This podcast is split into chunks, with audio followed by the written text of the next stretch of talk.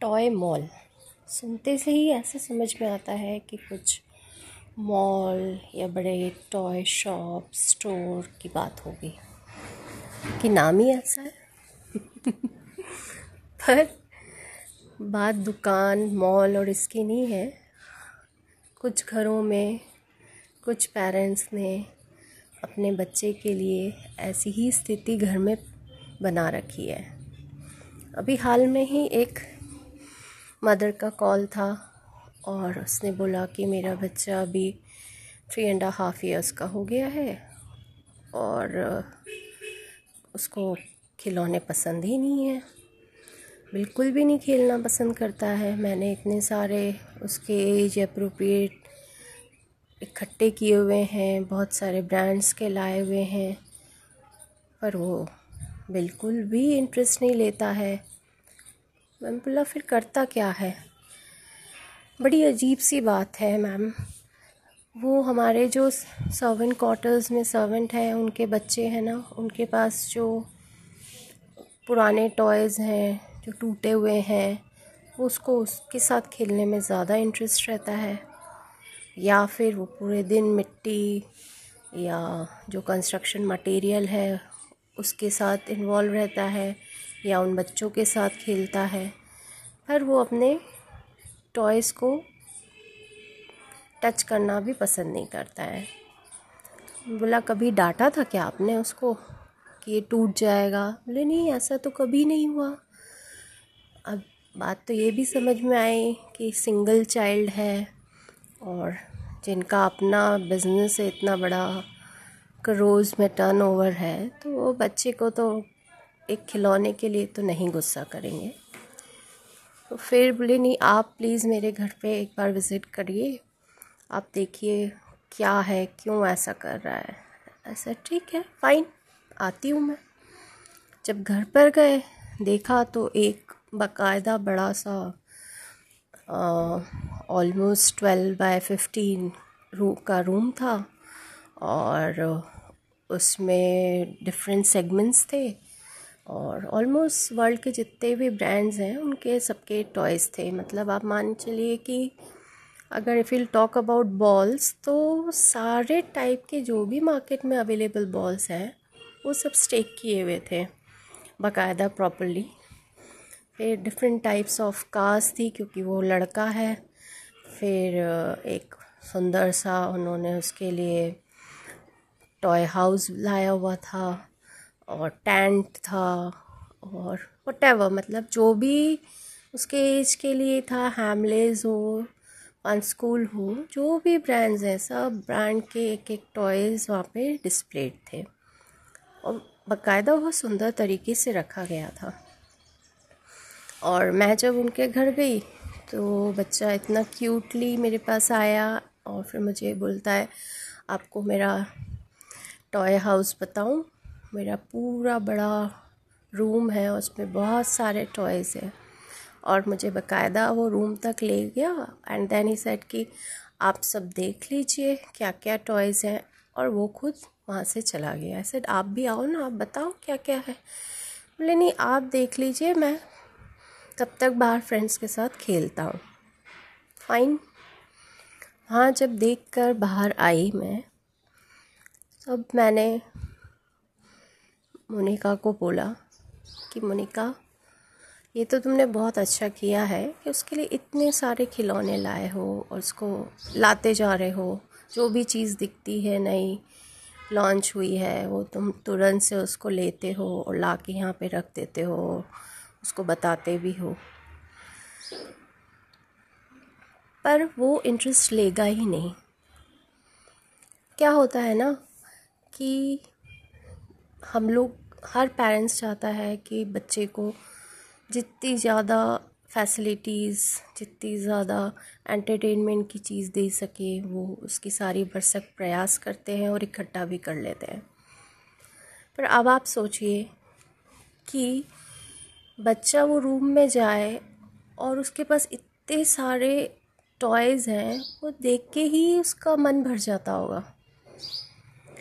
मतलब वो रोज़ देख के कि एक जो खेलने की, पाने की इच्छा होती है ना, वो यहीं समाप्त हो जाती है। तो मोनिका को भी यही बताया मैंने कि तुमने यही सबसे बड़ी गलती की है। हर महीने उसको ले जाते, आपको लगता है कि उसको हर महीने दिलाना चाहिए। ठीक है, अच्छी बात है। उसको लेके जाते, उसको पूछते कि देखो ये नए टॉयज़ आए हैं इसमें से आपको कुछ चाहिए कि आप खेलना पसंद करोगे। और वो जो उसमें से चॉइस करता, वो लेके आते। और बाकी जो है, पिछले, उसके बारे में भी उससे बात करें कि ये आप खेलना चाहोगे। अगर आप बोर हो गए हो खेलते खेलते तो हम लोग उसको गिफ्ट कर देते हैं किसी को। पर ऐसा नहीं किया। क्योंकि हमने इतने five thousand fifteen thousand twenty five thousand के टॉयज़ ला के रखे हैं तो हम किसी को देना भी नहीं चाहते हैं। बट क्या वो बच्चे के लिए यूज़फुल है अब? वैन ही वॉज़ ए जो वो, जो टॉय उसको टू ईयर्स ओल्ड एज में खेलना था, वो खेला नहीं या खेल लिया, अब it's of no use for him आपने उसको एक डेकोरेटिव पीस की तरह घर में सजा के रखा है। Any ways then she said कि क्या करूँ मैं? I said you start with balls एक दिन बैठो उसके साथ, उसको बोलो कि आपको इसमें से कौन सी पसंद है हम कौन सी रखें। लेट हिम चूज़ उसके बाद बाकी सारी बॉल्स हटा दो आप। उसके बाद आपके जो आउट हाउस में जो मेड्स हैं सर्वेंट्स हैं, उनके बच्चे को बुलाओ। आप इसमें से कौन सी रखना चाहते हो? चूज़ एनी फाइव उनको भी ज़्यादा नहीं दो। एंड द रेस्ट आप गाड़ी में लोड करो, अपने बच्चे के साथ चलो कि चलो आज हम सबको गिफ्ट करके आते हैं। ऐसे बहुत सारे हमारे फ्रेंड्स हैं, उनके पास तो एक भी बॉल नहीं है। तो वो तो कितने खुश हो जाएँगे ना कि हम उनको ये गिफ्ट करके आएँगे। एंड आस्क कि चलो हम इसको गिफ्ट पैक कर लें क्या?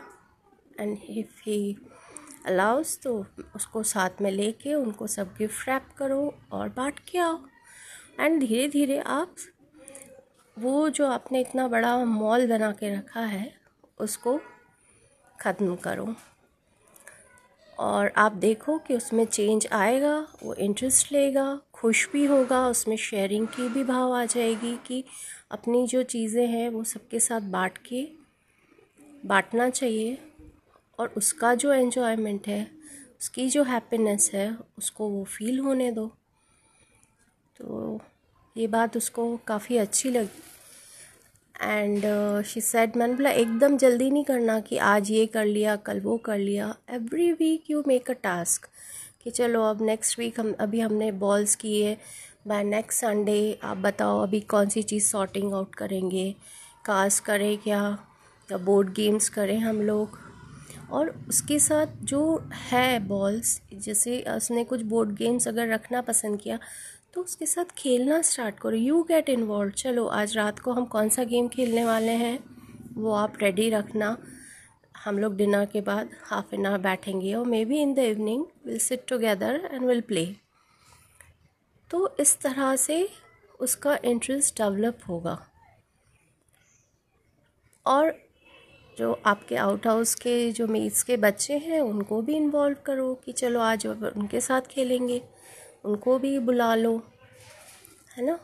तो इस तरह से उसमें इंटरेस्ट डेवलप होगा। और you try it and let's meet after two months और आप यकीन मानिए, दो महीने बाद आई वो, बच्चा भी साथ में था। And the very first thing the child said कि मेरे पास बहुत सारे टॉयज़ थे, जो मुझे पसंद ही नहीं थे, मज़ा ही नहीं आता था। मैंने तो सबको दिया इतने सारे लोगों को मैंने गिफ्ट दिया ma'am and he was so happy saying that फिर मैं बोला, फिर आपके पास बच्चे की नहीं? बोले, नहीं, अभी मैंने सोच लिया है कि मम्मा के साथ कि एवरी मंथ हम लोग एक बार जाएँगे और वन और टू टॉयज़ लाएँगे। और जब तक मुझे इंटरेस्ट होगा, मैं खेलूँगा एंड देन अगेन मैं उसको बहुत अच्छे से रखूँगा और मैं किसी को गिफ्ट भी दे सकता हूँ फिर।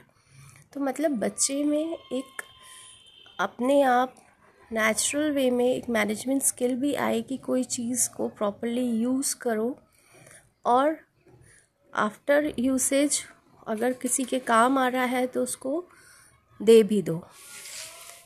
तो you are adding one big component into child's personality मतलब ये आपने एक बहुत अच्छी चीज़ उसके व्यक्तित्व में डाल दी ज़िंदगी भर के लिए।